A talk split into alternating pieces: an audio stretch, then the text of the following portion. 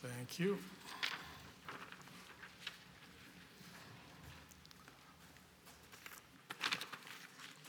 All right, anyone else? Okay. Your dog ate your homework. I've heard it before. We're going to get to those in just a few minutes. But uh, for those of you who didn't take the written exam, I have a little oral quiz for you. And uh, it's based on our passage of Scripture. We are uh, doing a series entitled Improving Our God Esteem. And we're focused on Isaiah chapter 40. And the question is who has understood the Spirit of the Lord or instructed him as his counselor? Whom did the Lord consult to enlighten him? And who taught him the right way? Who, has, who was it that taught him knowledge or showed him the path of understanding? Isaiah 40, verses 13 and 14. Let's pray. Father, we thank you that uh, you are a God who is far greater than anything we could ever imagine. In fact, there's no words that we can use to exaggerate how great you are. There are no superlatives that could capture your essence. So, whatever we say, you are far greater than that.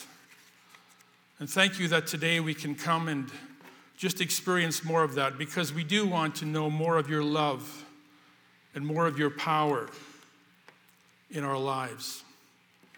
And may you manifest that as we uh, look at your word today. We pray this in Jesus' name. Amen. So, who has understood the Spirit of the Lord or instructed him as his counselor? Do you know the answer? Time's up. How many of you said Alan Dershowitz?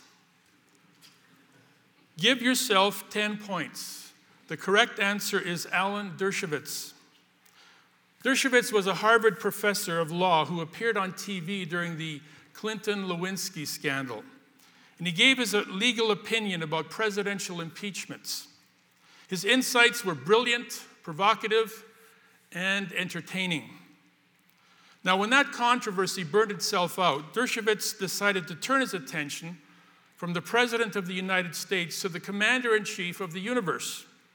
So in 2000, he published a book entitled The Genesis of Justice 10 stories of biblical injustice that led to the Ten Commandments and modern law. And in that book, Dershowitz exposed the mistakes that God had made early in his career. He claimed that Genesis is a documentation of how an inexperienced God tried to deal with the moral complexities of a fallen world. It was a time when he either overreacted, as in the flood, or defaulted to negligence, as in the first murder case. Guilty of an aggravated felony, Cain didn't go directly to jail. He entered the witness protection program. That can't be right. Well, after centuries of inconsistency and injustice, God finally figures it out and publishes the Ten Commandments. And we all lived happily ever after. Who has understood the Spirit of the Lord or instructed him as his counselor? The question is Does God know what he's doing? The future generation that Isaiah was writing to could have hired Dershowitz to uh, sue God for malpractice. How could God let Jerusalem be destroyed by the evil emperor of, empire of Babylon? They were worse than ISIS. How could he let the temple be desecrated? The fall of Jerusalem was a huge theological problem for those who believed in the sovereignty of God. That dramatic disaster severely damaged Jehovah's reputation. To the media and the public, it looked like Bel and Nebo had def- decisively defeated Israel's God. How could he let that happen? Did God know what he was doing? Well, that's the question Isaiah addresses here in chapter 40. Whom did the Lord consult to enlighten him? And who taught him the right way? Maybe he should have had a focus group to provide some constructive feedback before he let all hell break loose. Often it helps to get some advice. We know that when a prime minister is elected in Canada, their administration is not a one man show. They have to delegate authority to cabinet ministers who will specialize in specific portfolios like defense and finance. The US president hires experts to serve as Secretary of Homeland Security or Secretary of State. They're surrounded by economic advisors, business lobbyists, environmental consultants. And it has to be very complicated being caught in the crossfire of all these opinions and contradictions. Well, our Creator's administration is much simpler. He does get a lot of advice, but God already knows what is best. He doesn't need anyone to brief him about the latest developments in science or the newest discoveries in a certain field. He doesn't need any lifelines. And yet, when you listen to the prayers of God's people, now these are not your prayers, they're somebody else's. It, it sounds like they're trying to sometimes instruct God or enlighten Him. We, we point out what He needs to do to solve our problem, just in case He can't figure that out for Himself. I do that all the time. And I figure if, if God has to manage an entire universe, isn't it possible that he missed something? I, on the other hand, have had a lot more time to think about my problems. So here is my expert opinion. Who has taught him knowledge or showed him the path of understanding? Does God know what he's doing? Well, let's rephrase the question. Let's turn it into how great is our God? Verse 21 Do you not know? Have you not heard? Has it not been told you from the beginning? Have you not understood since the earth was founded? He sits enthroned above the circle of the earth, and its people are like grasshoppers. He stretches out the heavens like a canopy and spreads them out like a tent to live in. In spite of the rumors you may have heard, the Bible does not teach that the earth is flat. This sounds like a view from the space station. Isaiah tells us that God has the best seat in the house. And from his vantage point, he sees everything. Nothing is hidden from his sight. He sits enthroned above the circle of the earth, and its people are like grasshoppers. We are a bunch of grasshoppers jumping around from one weed to another. So our perspective is extremely limited. We're very short sighted. How could we dare to correct God or try to change his mind? Even the smartest grasshopper in the world couldn't become the US Secretary of Agriculture. That's preposterous. And yet, there's all these intellectual insects trying to tell the Creator how to run the universe. Are you serious? Verse 25 To whom will you compare me, or who is my equal, says the Holy One? That's the problem we've been encountering over and over again. We underestimate God and overestimate ourselves. We talk to Him like like he's a colleague, just one of the guys. We forget that we're a bunch of grasshoppers. How dare we question God? And yet it happens all the time. We see this in the Gospels. Remember how Martha, Martha, inflated with indignation, confronted Jesus and scolded him Lord, don't you care that my sister has left me to do the work by myself? Tell her to help me. Come on, man. Who has instructed him as his counselor? And what about Simon Peter, who felt compelled to talk some sense into Jesus after he had told his disciples that he must suffer many things and be killed?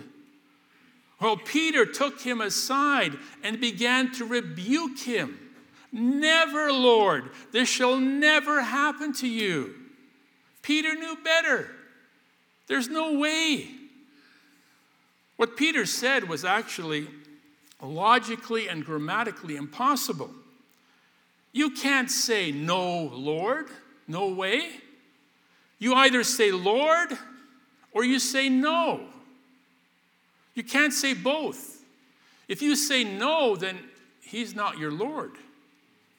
Who are we to question God as if we are his equal? To whom will you compare me? Or who is my equal, says the Holy One? Verse 26 says, Lift your eyes, lift your eyes and look to the heavens. Who created all these? He who brings out the starry host one by one and calls them each by name, because of his great power and mighty strength, not one of them is missing. The question is, how great is our God? Well, Isaiah says he brings out the starry host and calls them each by name. Are we in the same league as that God? How many stars can you name? Let's find out what our panel of experts came up with. I asked them to write down the names of all the stars that they know. Here we have somebody called Ray. He came up with 24 names.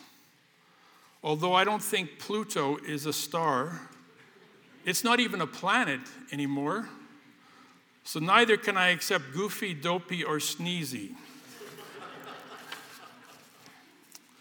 and here is Olivier.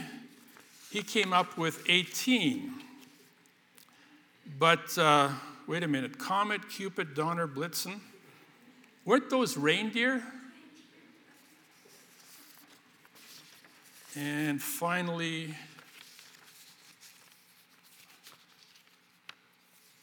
was this Karen? Debbie. Debbie. Okay, Debbie has a number of names here. Looks pretty good. George Clooney. You can, you can have a star named after you, so maybe that's what happened. It's an impressive list, but Twinkle Twinkle is not the name of a little star. I'm sorry, I can't accept that. But that is, uh, that's pretty good. That's way better than I would have done. Isaiah says he brings out the starry hosts one by one and calls them each by name. Now just think about that. Just try to wrap your mind around it. God has given names to every star. And this is not like uh, former heavyweight boxing champion George Foreman, who had five sons, and he called each of them George. Simplifies things, right? Well, God is not like that. He has given each name, a, each star, a unique name. And it sounds like a roll, roll call Polaris, present, Alpha Centauri, present, Tatooine. That's, that's another planet. So, how many stars are we talking about? Well, some years ago, scientists estimated that there were 40 sextillion stars. 40 sextillion. With those signs, everything's about sex. I don't know why it is, but 40 sextillion.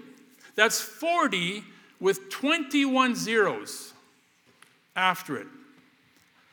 Here's how a mathematician figured out what that looks like. Let's say we listed the names of those stars in books the size of our Bible. You could probably get about a half million names in one of these books. And then we would need to build libraries to store these books. Let's say each library had the capacity to hold a million books like this. That would be larger than the Calgary Central Library. The Calgary Public Library System has 1.7 million books spread out over 18 branches. So we would need libraries that could hold a million books. How many libraries would we need to contain all the books that contain the names of the stars in the universe? Would we need 100,000 libraries, each with a million books, each containing the name of a half a million stars? Would we need a million libraries? Who will give me two million? Do I hear three?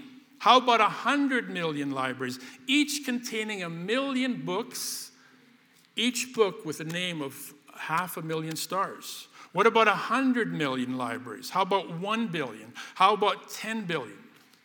The correct answer is you would need 80 billion libraries. Each library would contain a million books. Each book would contain the name of a half a million stars. That's what we're talking about when we say God has given names to every single star. What kind of an IQ is that? You can't even measure it. That's why theologians call it omniscience. God knows everything. He who brings out the starry host one by one and calls them each by name. I don't even know the names of all the people on my block. Do you know the name of everybody in this church? No, probably not. Are we in the same league as God? So, why do we think we can give him advice? Why do I think I might be able to instruct him or enlighten him? Is there anything more absurd? It's a wonder that God even listens to us grasshoppers. And not only has God named every star in the heavens, it says, because of his great power and mighty strength, not one of them is missing. God created all the stars and planets and the solar systems and galaxies, and He controls them. The universe is owned and operated by God. But does God know each one of us personally?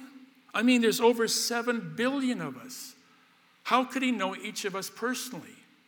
Well, 7 billion, that's easy, right? When you look at all the stars He knows, Seven billion is nothing. He knows our names and He knows our needs, and He offers us new life. You see, each and every one of us desperately need, needs something that puts us in our place so that we do not overestimate ourselves. We need a reality check.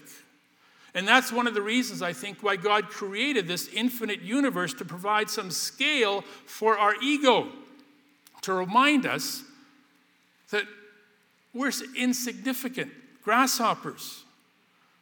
We looked at the verse in Psalm 8 last week when David said, When I consider your heavens, the moon and the stars that you've set into place, what is man that you're mindful of him? Why do you even notice us?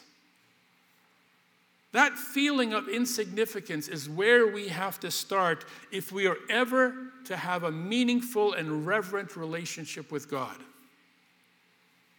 The problem is that so many of us come into the Christian life with a whole luggage cart full of carry on bags. We come in with all of our opinions and preferences, and we think we can dictate terms. Daily bread, well, I'll need gluten free. Trespasses, well, not on weekends. Deliver us from evil. Don't call me, I'll call you. Thy will be done, unless I did it my way. We have all these personal preferences. We come in with our expectations. We bring in our oversized egos and our excuses and our sense of entitlement. And then we spend the next 10 years arguing with God until we finally get it. We do not dictate the terms of our salvation. We do not un- instruct God. We do not teach Him the right way. We are so insignificant in and of ourselves. And the only thing that makes us important is God's great love for us. Without that, we are nothing. Without that, we have no hope and no future. That's exactly what the Hebrews were struggling with after the Babylonians had destroyed Jerusalem. It was the most devastating experience in the entire Old Testament era. They were absolutely humiliated, which means that they were very close to finding hope. Because all you have to do is remove your ego from humiliation, and it turns into humility. And that's healthy. And that sends you in the direction of hope. They had to be put in their place. The Hebrews had become too proud, irreverence was rampant. So the Babylonian captivity was a reality check. It was time for a reboot. It was time for them to answer a skill testing question How great is our God? In Babylon, the Hebrews felt very insignificant. But that's how you start over. That's the only place where a new beginning is even possible. We are so insignificant in and of ourselves. The only thing that makes us important is God's love for us. And the good news is, is that his love will never change. So when life falls apart, when you encounter an overwhelming crisis, when you're facing a hopeless situation, the only question you need to ask at that point is how great is our God? If we can't measure the height of the Himalayas with a 12 inch ruler, how much less can we comprehend God's greatness with our limited human understanding, with our puny 199 IQ? We can't. But what we can do is know that God is aware. God knows everything. He knows what's happening in our lives, and He understands what it's doing to us. Look at verse 27. Why do you say, O Jacob, and complain, O Israel? My way is hidden from the Lord, my cause is disregarded by my God. Have you ever felt like that? Of course. I've been there many times. But according to the Bible, God never is unaware of what's happening in our lives. We're never outside His coverage area. When we pray, we're never out of range so that our signal is searching, searching, searching. Was God able to hear the prayers of his people in Babylon? Of course. And not only that, he already had a plan in place to give them hope and a future. Why do you say, O Jacob, and complain, O Israel, my way is hidden from the Lord, and my cause is disregarded by God?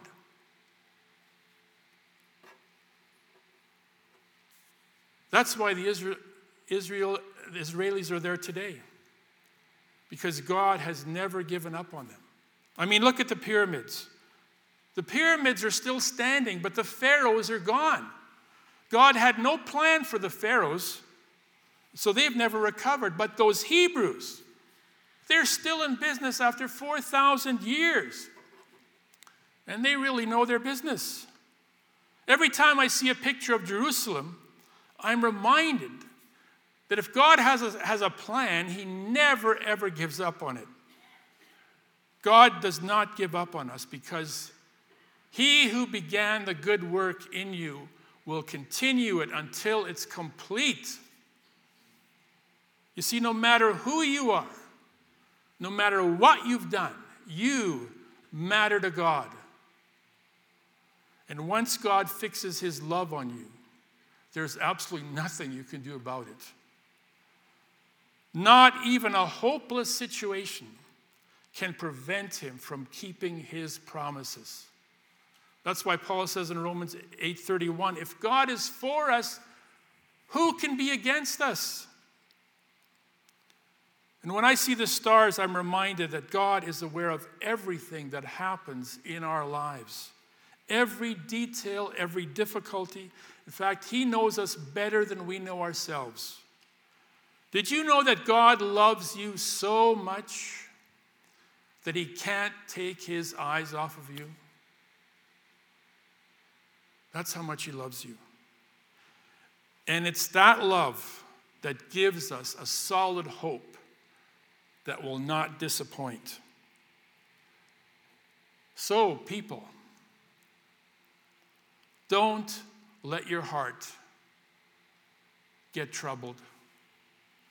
If you're afraid of the future, if you're facing a hopeless situation, that's the time you'll have the opportunity to answer the most important question of all How great is our God? Let's pray.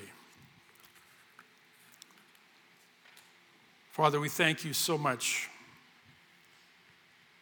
that your greatness is so clearly outlined in your word. Thank you that uh, we have the rest of our lives to devote to discovering more and more of that greatness. What a wonderful thing that is to just have the opportunity to enter into a greater understanding of who you are, to raise our God esteem. That's the thing we need most in our lives. We don't need to try to figure out how great we are. We need to figure out how great you are. Father, forgive us, insignificant grasshoppers, for overestimating ourselves and sometimes underestimating you. May we not do that. Lord, thank you that uh, you are at work. The one who created those, all those stars and holds that whole universe together certainly is able to deal with the circumstances and details of our life. We totally trust you. We praise you in Jesus' name. Amen.